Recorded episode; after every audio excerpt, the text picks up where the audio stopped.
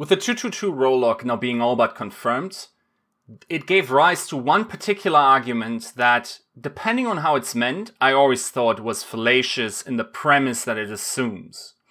So let's let's put that argument out there. So some people say that the best teams should have the quality to remain the best, and what makes the best teams is to be able to adapt to every single meta. Now, first, let's define best. Best for you could mean top 10. It could mean top 3, and it could be the absolute best. And in, as such, it means very different things. Now, if you mean that the best teams should always be able to stay, for instance, top 10 in, within the Overwatch League in, in every single meta, I'm fine with that. I don't have a problem. If you mean by best that they always should be able to remain top three, nah. I already have to say no. That is simply not how it works, and I will expand on it why that is the case later. Now, to assess that the best teams, the best team should be able to stay the best in every single meta, is absolutely outrageous and a fundamental misunderstanding of what makes the best teams best and how big the luck factor upon switching metas really is. It's a statistical probability based misunderstanding of what makes great teams great when the meta switches up as frequently. Now, if your definition of best is simply to say, okay, the best team for me is the one that in aggregate had the best results over several different metas in a year, we're friends. We definitely agree on, on that. I, for instance, thought that the NYXL were the best team last year. They uh, dominated the regular season. Yeah, they didn't have that many great playoff matches. 1 1. And in general, it was a pretty solid performance, even though we have to say there was definitely a fall off based on the meta, where we once again, and I will say, I don't think I can conceive of a better team to mention as a point against my point, I still see glaring holes in an argument. So let's strongman the argument. The best teams should be able to remain the best teams in every every meta, and depending on what best means for you. So the NYXL would be based on the Overwatch League uh, discussion or the Overwatch League framework, since we've had the Overwatch League, would be probably your best bet in order to defend that teams even have the ability to do that. So the NYXL, great season one. Also currently sitting at a solid score in season two, currently the second best team. I will eh, immediately attack you for saying that NYXL is definitely a top three team this season. They aren't. Over the course of the season, it became inherently obvious that the NYXL are profiting off the uh, their very, very weak division, the teams that we expected them to do well, like the London Spitfire, are currently scraping the barrel of what is expected of a best a team that is fighting for a crown, certainly of a former uh, winner of the entire league. So, based on that, whenever they meet these big teams, they get absolutely destroyed most of the time. Sometimes they have close series, they haven't had won a good series against a great team. I'm not sure if they did this season, honestly, depending on your defi- definition of greatness. So already that argument crumbles even in the best case scenario. Now I'll give you my average scenario that I think is very representative of the actual probabilities. So let's see. Last year, Boston Uprising grind it up, refined their meta understanding of dive, and then, of course, in stage 3, had the perfect stage, the first one in Overwatch League history, a 10 and 0, more legit based on the amount of matches you had to achieve in order to get a perfect stage in comparison to Season 2. And then also, they only had to or could avoid one of the teams, but played all the top teams, and in the end, had a pristine score of 10 and 0. Definitely were the best team, no doubts about it not the same can be said, sadly, about the uh, asymmetric schedule this year. We don't know who the best teams are based on the perfect stage. As, for instance, the New York Excelsior definitely weren't in stage three. So the Boston Uprising then go, after a severe meta switch, go into stage four and are a mediocre at best team uh, after the, that uh, meta hits, and also going into se- season playoffs. They crap out fairly early, and also, honestly, not that impressively. Couldn't adapt to it once again, and their season ends this way. Now look at the uh, LA Valiant, a great team last year, second in the overall standings. This year, come into this severely different meta with goats, completely lost in the beginning.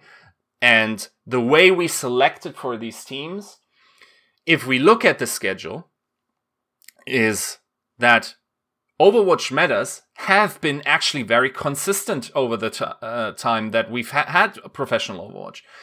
We had Dive for one and a half years around about. We had Goats for a year. So we've been selecting coaches, we've been selecting players, other staff on their ability to refine into a new meta. We have not been selecting players on the ability to constantly adapt. So we're redefining what it actually means to be the best team. Now, what is the inherent implication of calling it best based on meta adaptability. Is there theoretically a team that is best at adapting to new metas? And even if we were to switch up metas every single stage, let's say this year, even though we won't have stages next year, but apparently six to eight weeks will uh, be the patch schedule next year? What if all of these meta changes are severe and teams start playing new stuff? Even though I don't think they will, based on the schedule that's been put out, and meta is not strictly based on the game balance, but as I put out, is a social construct that depends also on the structures of the league. Is there time to innovate? Sort of like a side point, but let's say they had uh, metas, then we completely have to refilter our entire system from Open Division, Contenders, Overwatch League, have to re filter the system towards this talent that is very quickly able to pick up the best, um, the best talent at adapting to new metas. That is a completely different skill set that also, and I think this is our disagreement here, cannot be taught with ease and most definitely not in the time frame that we've allocated uh, towards it for the Overwatch League, which is like six months now. Like, and then again, it's not like you have six months to accustom yourself to uh, to the new changes. It is you need to first see what what the actual thing is that you're trying to refine for because you don't know for sure and it, it's much less time than that. It's probably more akin to, I'd say, a month. So, what makes a best team a best team currently is the ability to refine. Now, in a constantly switching meta, the, the best theoretical team would be the team that builds a system that is, and now I will introduce a, a, a term um, some viewers might have uh, seen of mine, um, is anti-fragile. It's from the 2008 book. I'm not sure when it came out, but uh, of Nassim Taleb first introducing the idea of a black swan before the stock market crash, predicting that something unforeseeable was coming to the stock market, it would crash, and then uh, people that had built up anti fragility would gain from chaos. That is the idea behind anti fragility. Things that gain from chaos don't just resist it, uh, but actually rise up when everything is chaotic. Now, in order to build for anti-fragility, one of the things that you can do is building redundancy. Redundancy in terms of the Overwatch League would be, for instance, to have a big roster. So redundancy is building more players than you need, and they practice certain heroes, and therefore you are able to cover more ground on what will be potentially needed than it actually is.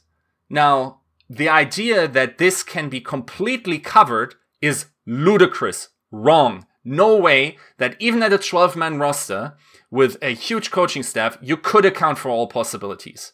The best possible case, I would say, is you cover about a fifth, maybe 20% of the possible metas that Blizzard could be running at you.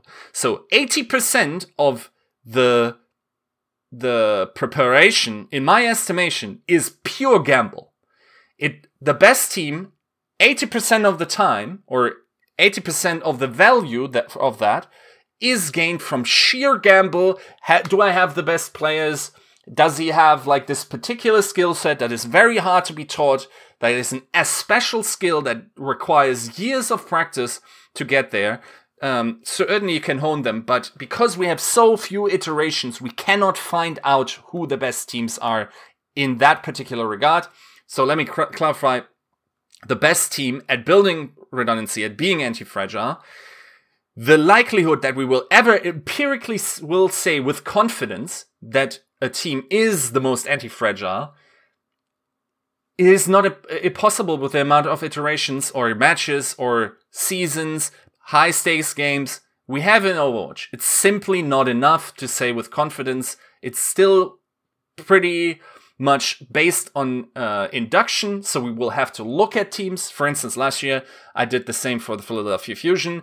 To me, they were the team that had built the best uh, case for anti fragility. They had built their roster uh, um, around a dive meta initially, and then they, in the further um, season, they, in my opinion, yes, prepared for the eventualities, but most definitely most of the reason why the Philadelphia Fusion got into the final was sheer luck based on the meta switching in their favor, playing to the strength of EQO, playing to the strength most definitely of Carpe, um, their backline, Neptuno being able to, okay, we can argue that Neptuno ground into, uh, or grinded into the no there. That's a fair shout. But at the same time, yes, they had a big roster. They were able to account for eventualities. Didn't really change that much. Most of, of it was simply hitting the right meta strides. Same for Spitfire. And it is very possible that if we freeze the, the time frame before the stage playoffs, the eight teams, I would say even 10 teams within the Overwatch League. No, let's say nine teams last year, with the exception of Dallas Fuel, Shanghai Dragons, and Florida Mayhem. I think there is a meta that could come into effect in stage four that would give every single of the top nine teams a realistic, no, no, not a chance, but would have actually made those, one of those top nine teams the winner of the Overwatch League based on like I think the the lowest in the uh, in that list would then be the Seoul Dynasty. There's most definitely a meta we can create around the Seoul Dynasty that would make them the best uh, team in the world after stage four or in stage four, and then also coming into the season playoffs and would have made them champions. There's certainly one for Houston Outlaws. Certainly one if it remained maybe for Boston, they would have stayed uh, remained. NYXL maybe. Um, something that would have enforced the way um, dive was played in the first couple of stages more, less widow dive possibly, um, and then you know for every single one of those there is definitely a real probability chance that each one of these teams could have been crowned the winner of the season last year. Certainly, the probabilities aren't equal. That's not what I'm saying. But by and large, it is still a gamble. Now, why is it a gamble? So the underlying elements of why a team is great or gets to greatness certainly is in their in proven by a long tenure of doing so, right? But if, if we just had a snapshot of what it means to be great within a di- simple time frame, it is to be the most in tune with the meta situation that there currently is. And sometimes you need to reinvent that and make other people play your meta by finding out something new. But that is not what I'm talking about. I'm saying we have a definitive meta situation. If that, something like this exists, uh, we can argue about. But for the most part, Overwatch has been played like this for the longest time. So if we have a definitive meta uh, situation like Dive, then there are players that have done things over decades for some of them that led to the point where you cannot catch up to them based on the talent that you have. It is simply not possible to accustom for that. Let's say a situation where, let's say something wild. So let's say Widowmaker headshots would always one kill, doesn't matter how, how long you charge, And as long as the widow is on the head of a uh, of an opponent, even tanks would die. No, not a realistic situation, of course, but just uh, as a thought experiment. There are definitely players that cannot be caught up to within the time frame that we've allotted, stage four and season playoffs, that would have by themselves dominated the entirety of the stage and could have not been caught up in in that time frame and arguably could have not been caught up in a year or two it is simply not possible. The inherent talents of these players the, the idiosyncrasies that these players have how they think about the game how they um, develop their mechanics cannot be caught up to in a reasonable time frame that seems to be a grave misunderstanding where people say well yeah, but the greatest teams are great at everything. No, it's an absolute outlier that someone like Profit is able to develop a special skill on every single one of these heroes that he plays at a top notch level. Nobody, barring like a handful of players in the Overwatch League, has come close to the level of proficiency on as many heroes. Libero is, for instance, one, right?